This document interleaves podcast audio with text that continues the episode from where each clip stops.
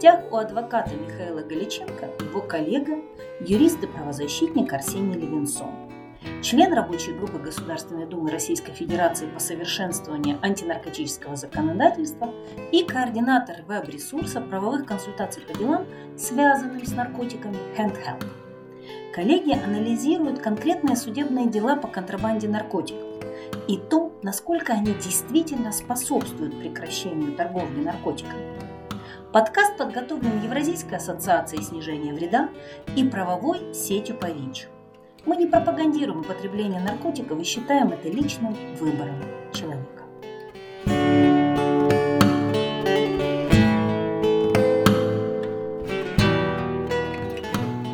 Добрый день, уважаемые слушатели. Я Михаил Галиченко. Сегодня очередной выпуск подкаста «Наркопрагматика». И у нас э, гость Арсений Левинсон, юрист, правозащитник, член рабочей группы э, Российской Государственной Думы по совершенствованию антинаркотического законодательства и координатор большого веб-ресурса по консультированию людей э, по всем вопросам юридическим по делам о наркотиках HandHelp. Добрый день, Арсений. Сегодня поговорим о такой важной составляющей наркоконтроля, как э, доступ к лекарственным средствам, в состав которых э, входят э, наркотические средства, психотропные вещества. И Арсений один из тех, кто занимался делами недавних лет. Дела довольно необычные, потому что в них наркоконтроль ограничивает доступ не только к опиоидным анальгетикам, привычным, в принципе, нам, но и к другим веществам. И вот чтобы разобраться в этом вопросе, понять логику наркоконтроля, понять вообще логику государства по ограничению э, подобного рода лекарственных средств, э, ну, я и пригласил э, Арсения. Арсений, вопрос номер один. У тебя есть дело Дарьи Беляева и еще несколько дел вот по нашему сегодняшнему а, обсуждению. Пожалуйста, скажи в таких общих деталях о том, а, как эти дела возбуждались, о чем они вообще. Да, это группа дел э, действительно совершенно абсурдных, где антинаркотическое законодательство применяется к отношениям, которые никакого, ничего общего с там, употреблением немедицинским наркотиков не имеют. То есть антинаркотическое законодательство работает просто как дубина для того, чтобы ну, все, что можно и не можно, для того, чтобы повысить раскрываемость, отчетность, э, э, э, полиция использует, да, то есть в угоду исключительно палочной системе. И это дела, которые там многим известны и широко обсуждались и на уровне там президента, генерального прокурора, которые касаются там матерей тяжело больных детей, вот, и по ним, слава богу, общественная реакция была довольно такая широкая. Но есть дела, которые гораздо менее обсуждаются, и они касаются пациентов, имеющих психиатрические диагнозы, которым не помогают а, классические, обычные, доступные в России антидепрессанты. И эти люди вынуждены, по большому счету, как вот, э, э, приобретать, покупать антидепрессанты за границей и ввозить их путем международного почтового отправления, то есть по почте, потому что поехать там, в эту страну, купить там и вернуться, это, в общем, довольно большие, большие ресурсы нужны. И они покупают антидепрессанты, которые раньше даже в России были зарегистрированы. Этот антидепрессант называется бупропион, и э, по почте его при получении на почте вот уже было как минимум там нам известно два дела в отношении вот девушек, которые страдали от депрессии, еще два дела в отношении интернет-магазинов, которые продав... покупали его и потом перепродавали в России. А, но вот в отношении как бы физических лиц было, ну, как бы, которые для себя, не для распространения в России э, привозили эти антидепрессанты, их было как минимум два. Но на самом деле это два только, которые стали как бы известны нам, правозащитникам, которые э, при... решили э, придать огласку своим делам. Вот. И, э, слава богу, обе эти девушки, Дарья Беляева и Ольга Клиновская, сейчас находятся на свободе. Их дела находятся в подвешенном, зависшем статусе. Дело Дарьи Беляевой уже однажды передавалось в суд, с обвинением в контрабанде в крупном размере, который предусматривает от 10 до 20 лет лишения свободы, но суд вернул это дело прокурору, и с тех пор, в общем, уже почти полгода никакого, никакого движения по этим делам нет. Эти девушки, которые, ну, никаких данных о том, что они как-то собирались этот антидепрессант, который, психоактивное действие которого не доказано никак, что они его собирались как-то употреблять не по назначению или продавать, не было. И по большому счету, ну, усмотреть в этом хоть какую-то общественную опасность, ну, наверное, очень сложно. Человек, которому этот антидепрессант показан по медицинским показаниям, у которого имеются документы медицинские о том, что ему необходим антидепрессант, э, что у него есть э, психическое расстройство, которое э, с депрессивным состоянием, которое требует лечения с помощью антидепрессантов. Вот там, конечно, ни в этих медицинских документах нет указаний именно на этот антидепрессант, на бупропион.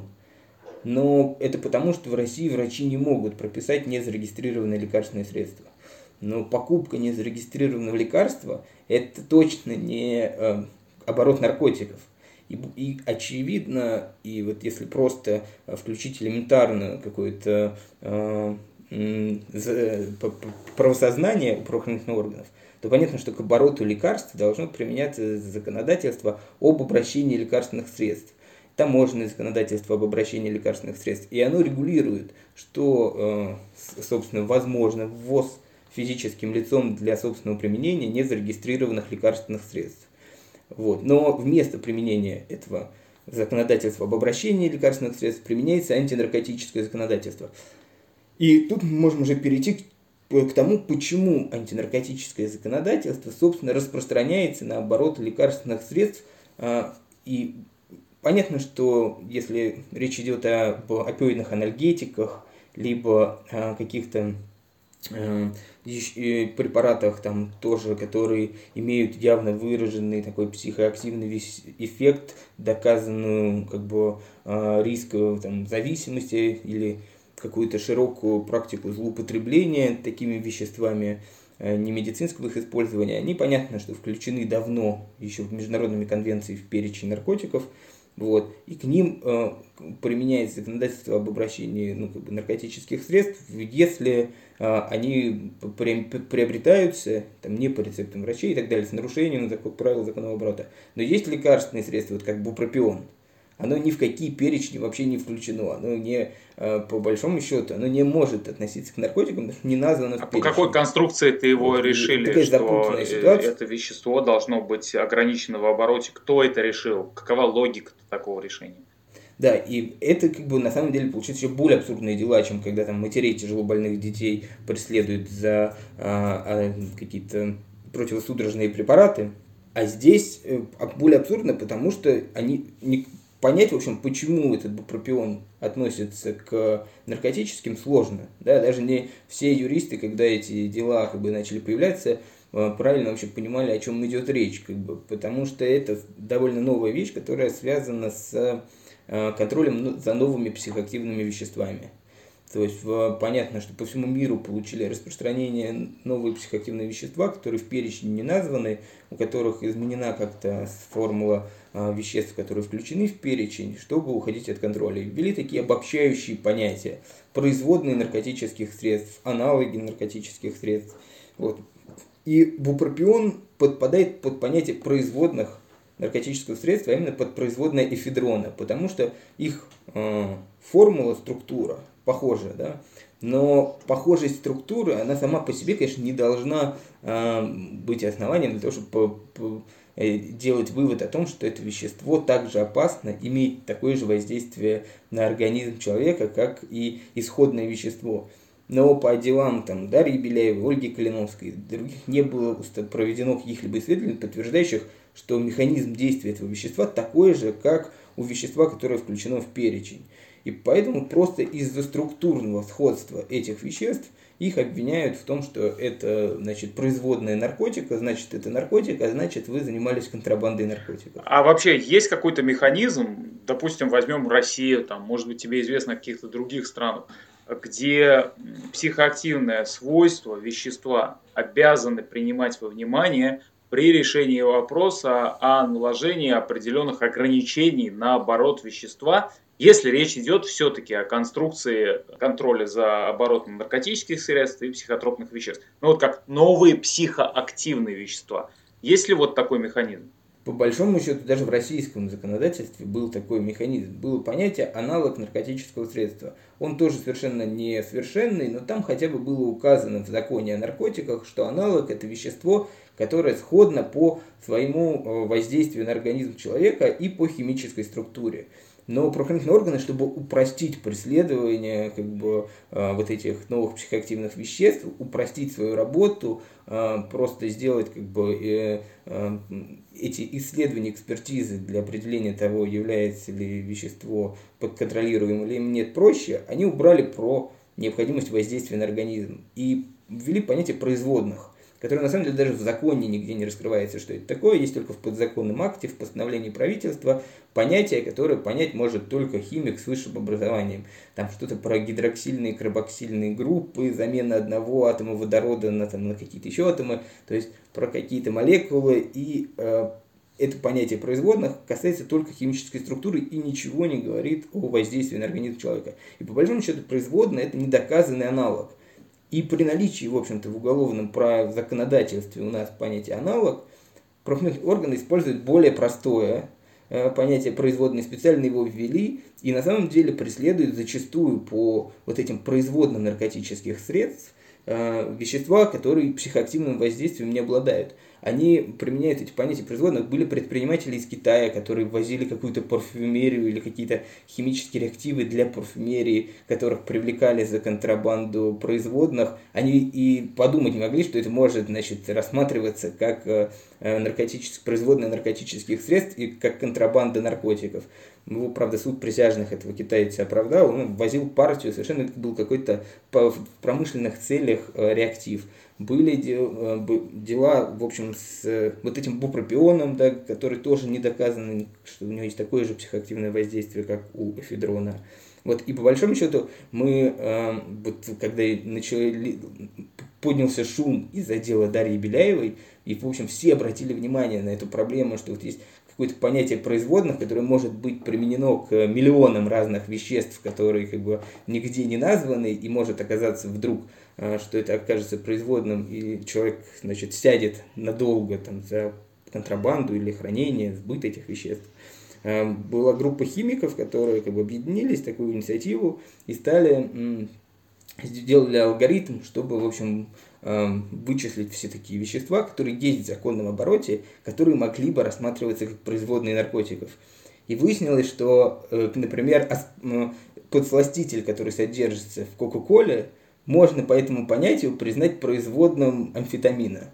И получается, в общем, Кока-Кола, продающаяся в общем, на каждом углу, это тоже, значит, смесь, содержащая производное наркотического средства, подлежит контролю, всех можно просто всех посадить за оборот производных. Но, слава богу, Кока-Коле, как бы, правоохранительных органов пока претензий нету, но они могут возникнуть, потому что с помощью этого понятия даются, в общем-то, через широчайшие полномочия экспертам, которые ну, как бы мы-то не сможем понять, действительно там один атом или два или три заменено как бы в этой формуле. Экспертам даны, э, в общем, по полномочия того, чтобы ограничить огромное количество веществ в законном обороте, или которые хотят появиться в законном обороте, которые как бы, предприниматели там, не знаю, делают новую косметику или э, делают новые лекарства и так далее, которые потенциально будут наркотиками.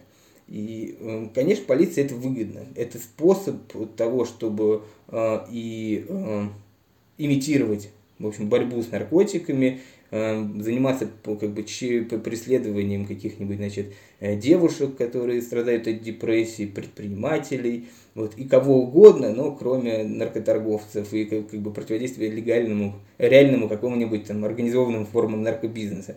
И на самом деле вот, э, дела Дарьи Беляевой в принципе понимают проблему как бы, да, эффективности всех этих правоохранительных мер, а кого, в общем-то, судят за эту контрабанду наркотиков.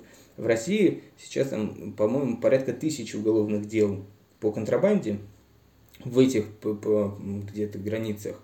И э, это звучит так убедительно. Контрабанда в крупном размере наркотических средств. А на самом деле на поверку оказывается, что это как бы либо вот вообще люди, не имеющие никакого отношения к наркотрафику, либо люди, которые э, в, там, привозят из, там, я не знаю, э, откуда-нибудь из Индии а, или там какую-нибудь э, марихуану в собственных целях или вообще транзитом ее провозят, или люди, которые, кстати, тоже довольно большое количество дел э, в Крыму ездят за заместительной терапией, которая им показано, возвращаются, или родственники привозят эту заместительную терапию тоже в лечение и их сажают за контрабанду наркотиков. Это все огромное количество, если тысяч уголовных дел, это вот такая вот имитация совершенно борьбы с наркобизнесом. И э, почему полиция этим занимается, вообще зачем ей это нужно? Э, потому что у них, в общем, провалена работа по противодействию контрабанде за последние там, 15 лет количество этих дел по контрабанде сократилось больше, чем в 10 раз. Вот, у них просто провалена работа по контрабанде. Ну, как бы, да, действительно, может быть, немножко изменилась наркосцена и больше веществ производится уже в России и употребляется. Там всякие психостимуляторы, которые из э, реактивов каких ну, производятся уже в России, как бы в лабораториях.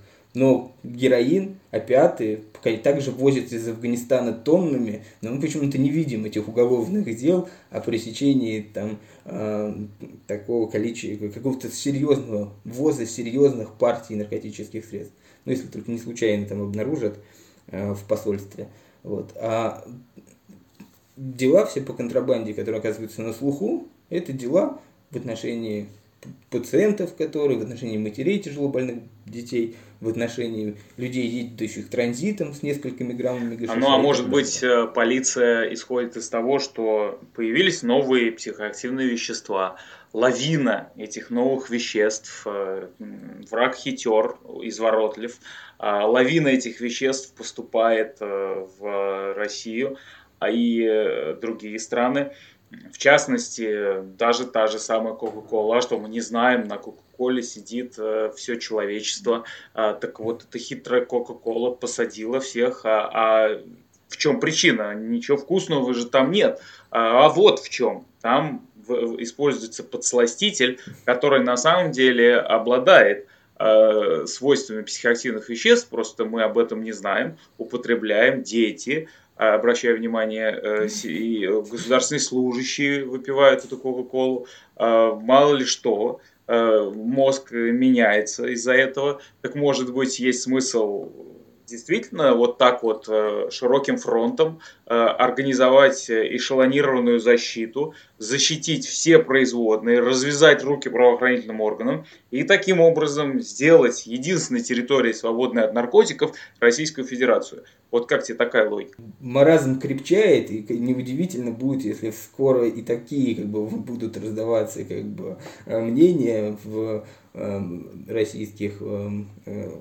органах власти, потому что, да, в принципе, это же тенденция на самоизоляцию, на то, что, значит, все, что привозится плохое, Кока-Кола тоже может быть объявлена, значит, злом, как бы раньше просто использовались там, и сейчас тоже используют санитарные правила, да, часто для того, чтобы ограничивать, там, объявляют грузинские вина или еще что-нибудь по политическим поводам э, особо вредным но могут перейти к более жестким мерам, объявлять уже не только несоответствующим санитарным правилам, но и антинаркотическим, потому что антинаркотические теперь претендуют на контроль вообще за всем. Антинаркотические эти законодательства оно стало таким широким, что, в общем-то, уже позволяет да, контролировать почти как с санитарными нормами любую деятельность человека, потому что психоактивный, вообще огромный сахар тоже психоактивный. Сахар тоже оказывает психоактивное воздействие на организм. Вообще мозг э, человека все время в реальной жизни э, получает какие-то там дофаминовые подкрепления от какой-нибудь деятельности. Например, пока еще была жива наркополиция, она предлагала на полном серьезе, вот мы как бы сейчас э, абсурди, ну, как бы показываем абсурд этого как бы про Кока-Кола, но наркополиция на полном серьезе говорила о том, что нужно контролировать э, там, веселящий газ, понятно, его уже стали контролировать, закись азота, но и аудионаркотики, да, это то есть э, саундтреки в интернете, которые человек слушает и получает какое-то психоактивное воздействие на его организм. Да, то есть какое-то изменение сознания у него происходит.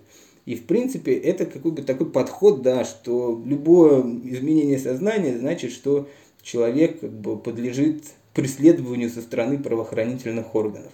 И неважно, это там аудионаркотики, наркотики, Кока-кола будет, дальше религиозные какие-то мнения человека, экстремистское законодательство. Это все противоречит государственной идеологии о том, что, в общем, человек должен быть трезвым и, значит, лояльным э, государству. А вот если сравнивать э, с алкоголем, ведь э, алкоголь же никто не собирается запрещать. Алкоголь – психоактивное вещество. А алкоголь ведь тоже можно признать производным. А, ну вот этиловый спирт, этанол. Ну, этил, этанол, наверное, нет. Во всяком случае, вот эта группа э, химиков, которая реально изучала это понятие производных и пыталась находить вещества в легальном обороте, которые могут попадать под понятие производных, алкоголь не выявила в качестве такого.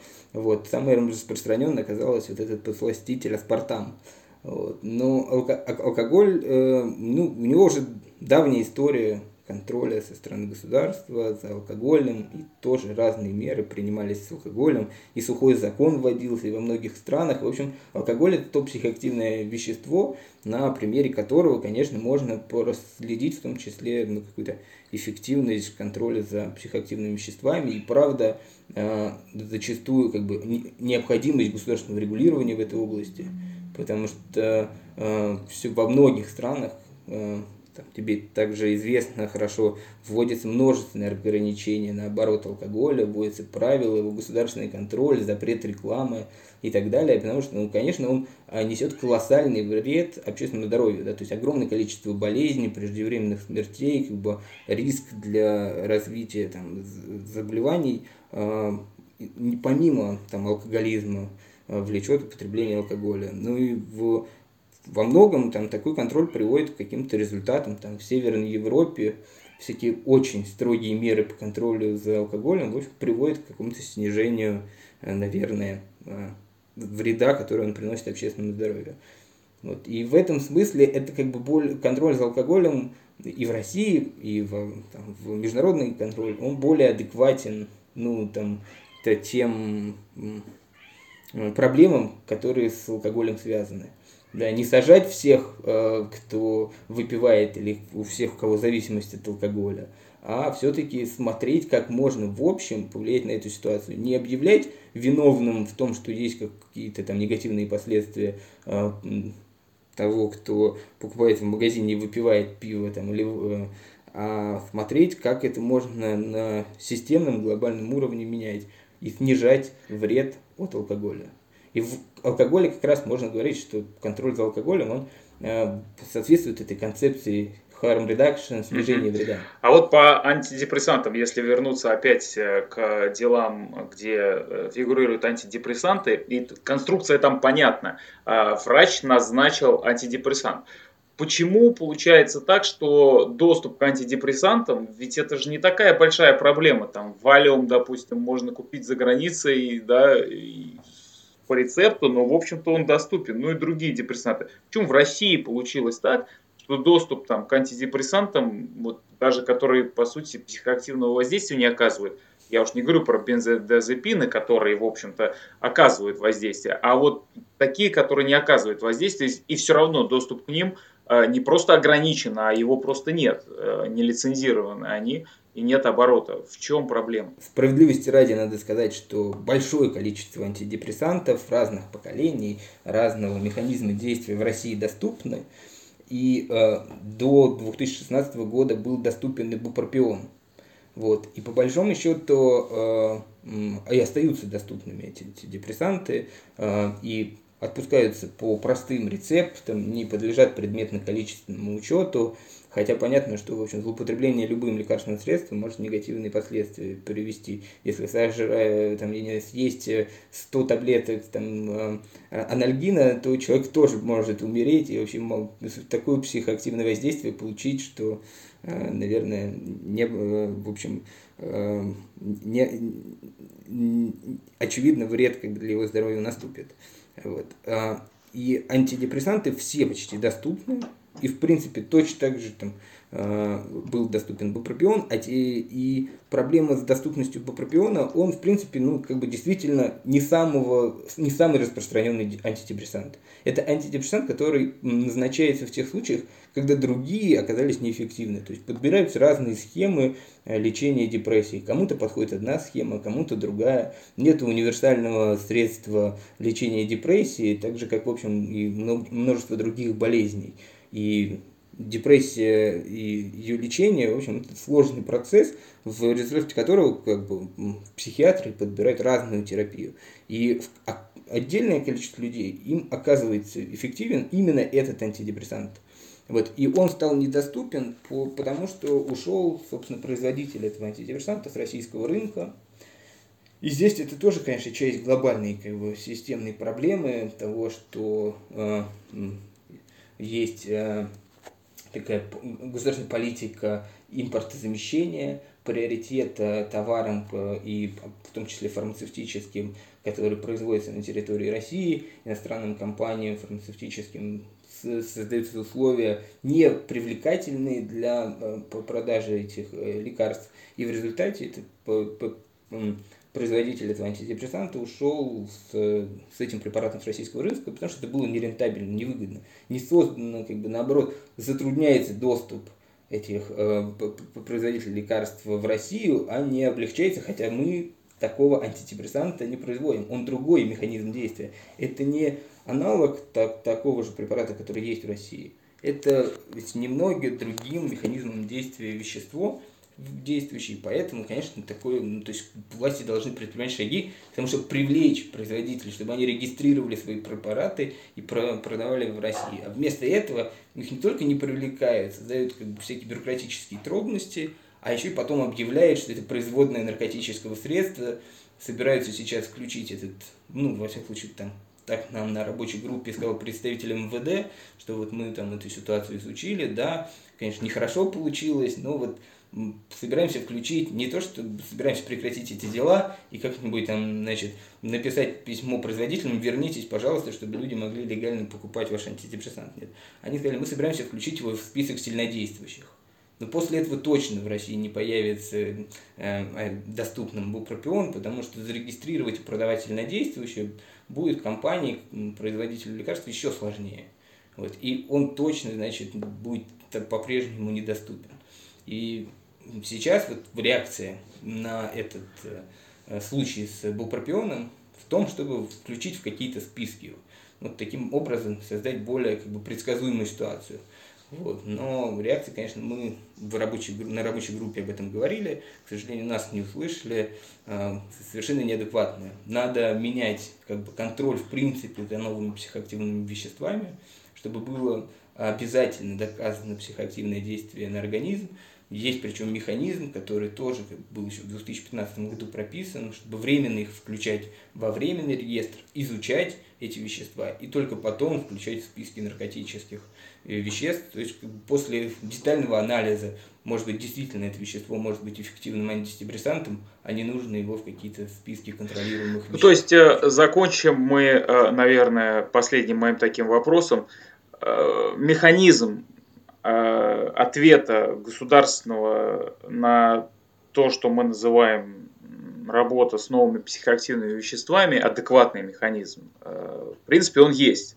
Его только нужно применить, э, и, соответственно, вопрос, а что мешает применению, сначала внедрению, потом применению того механизма, который с 2015 года, даже закон же принят, да, есть соответствующие нормативные акты, что мешает применению этого механизма. Да, вот тут я опять вернусь вот к одному из заседаний нашей рабочей группы в при Комитете Государственной Думы по законодательству и государственному строительству, где мы предложили механизм как бы, того, чтобы этот закон заработал.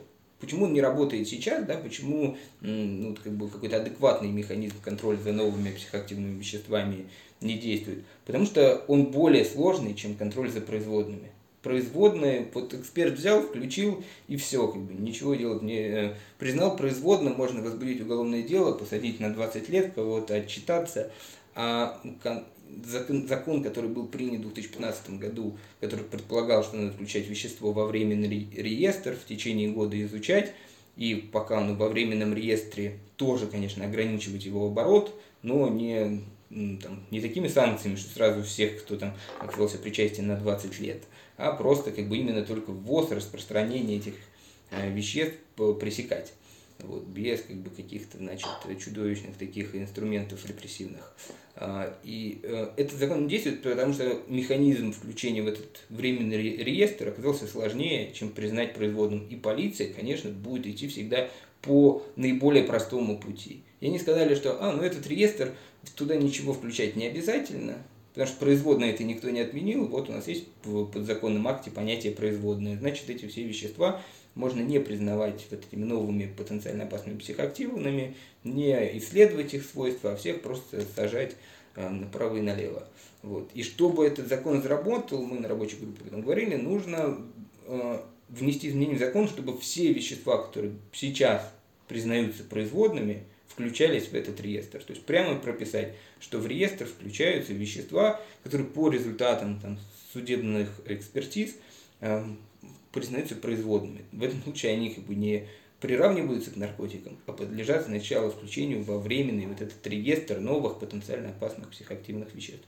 И э, почему этого не происходит, да, казалось бы, очевидная вещь, чтобы как-то ну, сделать адекватным контроль за новыми психоактивными веществами, потому что ну, э, принимающие э, решения сейчас люди это те, которым выгодно сохранение такой вот неопределенности правовой, которые делают на этом палки, отчетность, которые заинтересованы не в том, чтобы создать какую-то адекватную систему там, гражданского оборота и регулирования, а в том, чтобы наоборот мы, э, в, иметь полномочия в любую эту деятельность рассматривать как преступную, как контрабанду наркотиков и так далее. И пока там принимают решения представители там, силовых ведомств, ВД, ФСБ, прокуратуры, пока их голос как бы, на самом деле является наиболее самым громким и э, ключевым для, в решении э, вопросов во вс... любых, в которые они захотят влезть,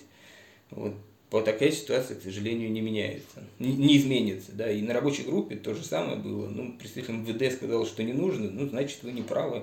Вот, значит, вы, в общем, ну, ситуация неприятная, ну, лес рубит, щепки летят, там, Дарья Беляева, Ольга Калиновская, ну, две девушки или сотни, тысячи там люди из депрессии пострадают, ничего страшного, главное, мы будем эффективно бороться с наркобизнесом. Да, э, на этой ноте пожелаем удачи вам в рабочей группе, пожелаем удачи всем правозащитникам и представителям МВД, у которых э, э, разум еще не Э, ушел э, в глубокие дебри эшелонированной защиты от несуществующей угрозы. И э, будем встречаться, говорить на эти темы. Спасибо, Арсений, за сегодняшний разговор. Удачи. Да, Всего спасибо, доброго. Михаил.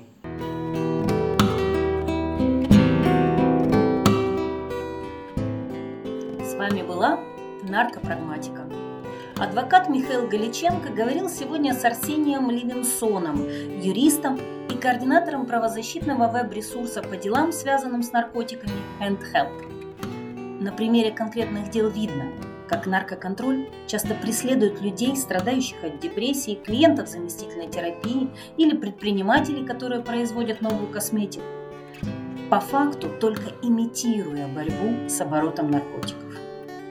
Подкаст подготовлен Евразийской ассоциацией снижения вреда и правовой сетью по ВИЧ. Мы не пропагандируем потребление наркотиков и считаем, что решение употреблять или нет любые психоактивные вещества – личный выбор человека.